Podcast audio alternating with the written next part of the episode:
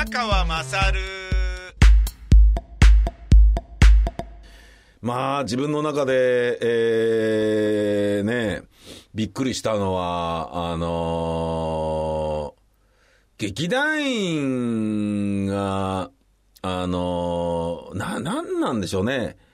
決して、もう、あの、そういうちゃんとした人と接するっていうことに慣れてないから、もうしょうがないっていう部分もあるんだと思うんですけれども、志の輔さんのね、志の輔落語の打ち上げにお邪魔したときに、志の輔さんが気遣ってくださって、うちの劇団員の山梨谷梨に、あの、ど、どうなの？ちゃんとお酒飲んでるの？とかって、で、おかわりした方がいいんじゃないの？みたいなこと言ったときに、あの、もう何なんだと思ったんだけど、あ、じゃあ、チューハイって言って、え、ちょっと待ってと。お前、しのすけさんに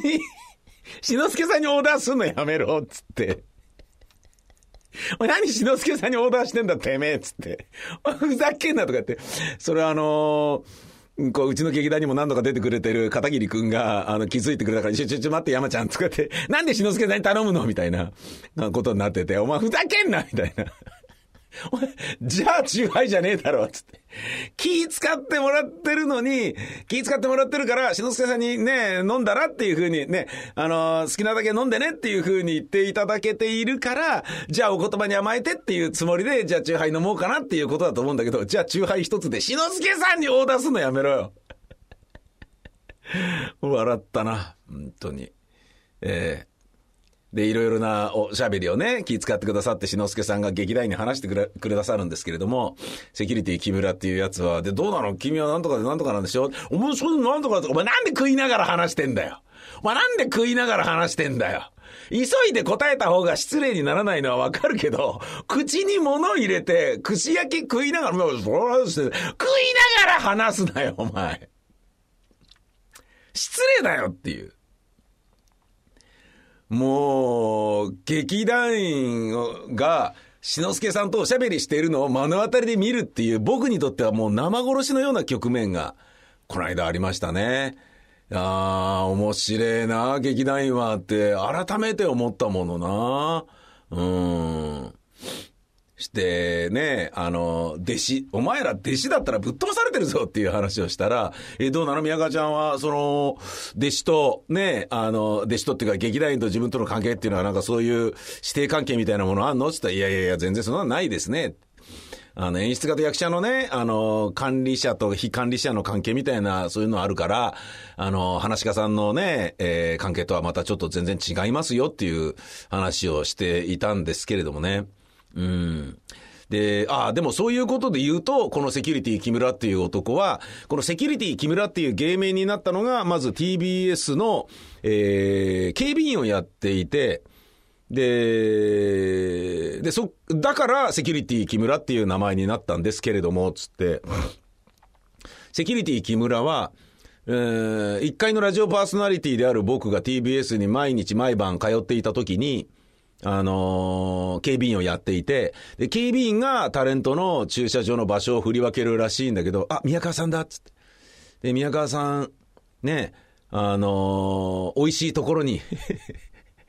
止めやすいところに宮川さんしてあげようみたいな ことを勝手にやってたらしくて、こんなのね、知れたら絶対クビだと思うんだけど、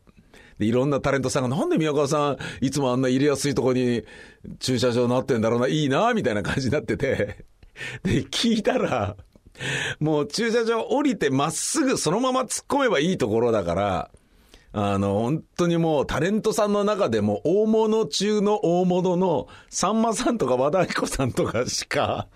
止めないようなところに俺がいつも止めさせてもらってて、俺楽でいいな、みたいな感じだったら、実はだから、つって、え、そうなの？つって、そうなんですよ、つって。で、それを、えー、そういう時期を経て、うちに入団してきたんですけれども、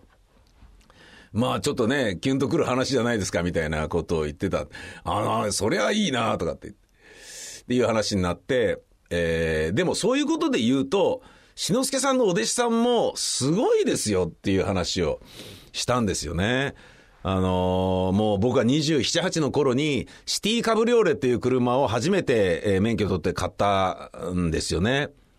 で、シティカブリオレってね、もう知らない人は知らないと思うんですけれども、あのー、チョークがあるわけですよ。チョークを調節しながらエンジンをかけないとエンジンがかからんでいってそういう古い車なんだけど、見た目がどうしてもそれ欲しくてね、買ったわけです。ペパーミント黄緑の。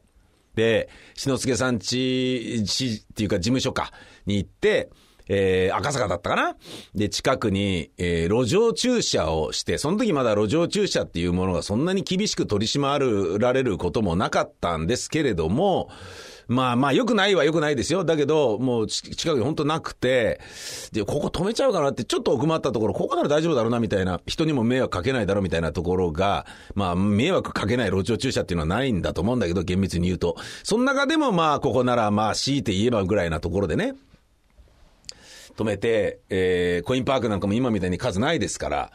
あのー、で、ちょっとお上がって、えー、篠介さんと打ち合わせをして、で、意外と長引いちゃって、まあでもな、車をね、路上駐車してるから、そろそろ僕帰りますみたいなことも言えないし、クリエイティブなやりとりで盛り上がってるから、あの、中座するとかね、車がどうなんていうのはどうでもいい話だろうっていうことですから、そのまま、まあ輪っか切られちゃったら、それはね、甘んじて受けるしかないだろうなっていうふうに思っていて、で、まあ結構時間経ちました。夕方帰る段になって、えー、玄関に行ったら、お弟子さんがね、ガクブル震えながら、あ僕の靴をパッと表向きにして履きやすいようにしてくださって、あ、すいません、ありがとうございますっていう話をしたら、そのお弟子さんが、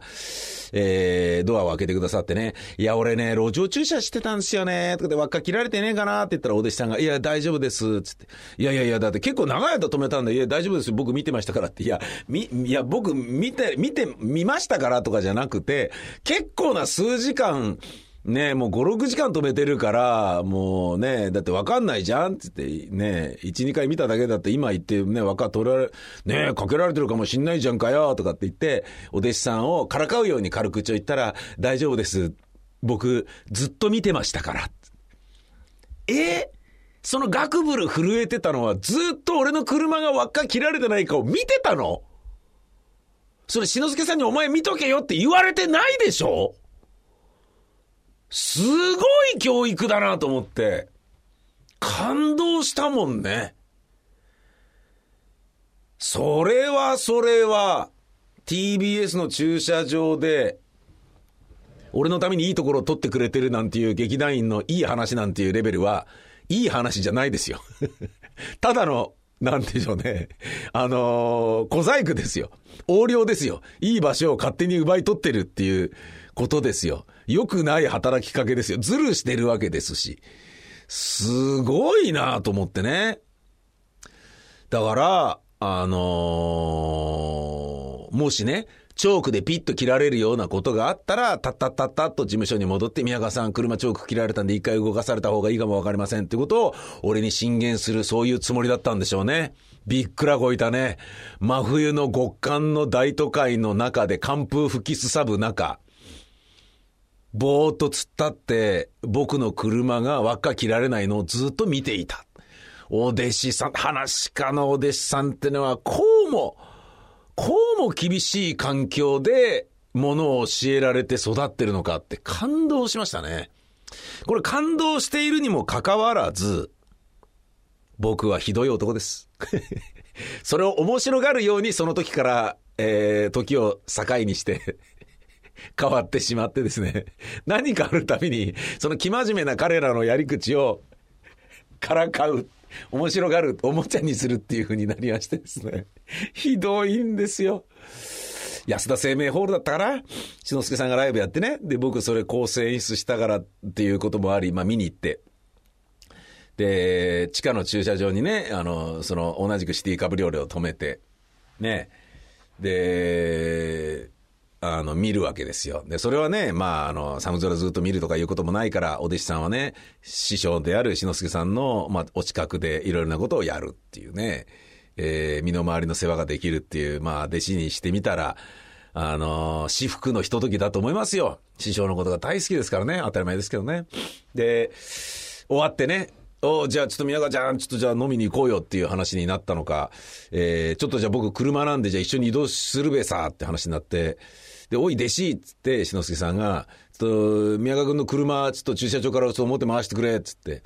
いやいや、そんなの僕自分で行くからいいですよ、つって言って、いやいや、いいです、私やります、つって、お弟子さんが、あの、鍵を宮川さん、あの、貸してください、つって。いや、あの、本当にね、えー、チョークでね、えー、シティカブリオレだから、チョークでもう、うん、エンジンそうそうかかんないかもしれないから、俺行くよって、いや、いいです、私やります、大丈夫です、できますから、つって。あ、あそう、つって、うん、そうか。いや、これもね、あのー、絶対ね、難しいんですよ。チョークを調整しながらエンジンをかけるなんていうことは。だけど、めんどくさいの分かってるからいい、俺やるよってやると、そのお弟子さんが絶対に志の輔さんから怒られますから、お前なんでやれっつったのやんねんだよっていう、もう目の前でお弟子さんがね、怒られるのを見るのが自分が理由だったなんていうことは本当に忍びないので、これはね、できるできないに関わらずお任せするべきなんだろうかなと思って鍵を渡してね、えー、やや待っていたら、えー、入り口のところにピュッと車をつけてくれて、運転して来てくれたわけですよ。僕の乗りづらいシティカブリオレを。あ、どうもありがとうね、つって、そのお弟子さんに、あの、でもね、つって、ここでまあ僕のいたずら心がね、あの、ちょっとからかうっていうですね、俺の最悪に性格悪いところがこう、ほとばしてるんですけど、でもまあ、ぶっちゃけちょっとあの、エンジンかかりづらかったでしょつって、いや、そんなことなかったですよ。つって。いやいやいやいやいやいや。嘘でしょで、正直に言ってよ。本当はエンジンかかりづらかったでしょいや、そんなことなかったです。つって。いや、だから、ね。俺だって分かってるんだよ。俺の車がね、エンジンかかりづらいチョークで、しめんどくさい車だなっつうことは、俺が言ってた意味分かったでしょここは正直に言いましょうよ。ここは正直に言ってくださって構いませんから。本当はエンジンかかりづらかったでしょさあ、どうなの？っていうね。風に渡したんですよ。返事をどうするかなってもう意地悪でしょ？はい、いや、正直に言ってくれていいんだよ。正直に言って、正直に。ね。正直に言われないことの方が失礼だったりするよ、君。わかる？かなんか言って。どうなの？正直に言うと。本当は、ぶっちゃけ、ね？これ師匠に言わないから俺に正直に言って。本当は、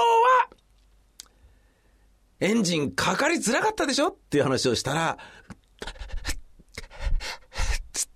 小刻みにおえつを我慢するかのように顔をくしゃくしゃにしながら泣き出さんばかりの表情で、そうでもなかったです！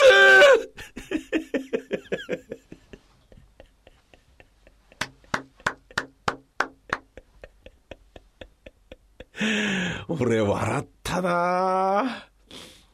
そうでもなかったです！もうおかしかったよ。ああ、いい人だなと思ってね。で、やっぱりね、あのー、内外からもね、可愛がられていたんでしょうね。この話をね、えー、ラジオで、パクイミュージックだったかな、当時。僕が喋ったんですよ。面白かったよ、つって。話家さんのお弟子さんっていうのはね、からかうと面白いぜ、かなんかっていうようなことをね、喋ったんですよね。で、こういう人がいて、ね弟子って不自由で大変だね、みたいに、あのー、ね、面白として喋っているにもかかわらず、演芸評論家でね、あの演芸プロデューサーの木村真理さんという方が、A さんの番組にも何度も出てらした木村真理さんが、あのー、手紙か、電話だったかな留守電かなんかにもらって、宮川くん、つって。あのー、弟子のことを喋ってくれて本当にありがとうね、つって。ねえ、まあ、あの、芸人はね、こう、名前出してもらってなんぼだから、つって。本当にありがとうございました、つってね。わざわざそんな人からね、あの、フリートークのネタにさせてもらった、こちら側がお礼を言うべき話なのに、えー、ましてね、別に、立川一門とは関係のない立場のマリさんからそういうことを言ってね、もらえるっていう。のは、本当にね、愛されてるんだなって。まあ、それだけね、志の輔さんが愛されてるから、志の輔さんのお弟子さんも愛されるっていう、そういう三段六本であることは間違いないですけれどもね。うん。でそうやって思うとね、あの、これまた、あの、駐車場ね、座長のためにね、ちょっとズルするなんていうのはね、いかにあの、さもしい 劇団なのかっていうこともちょっと思っちゃったりするけど、まあ、しょうがないね。お前のお母ちゃん宮川勝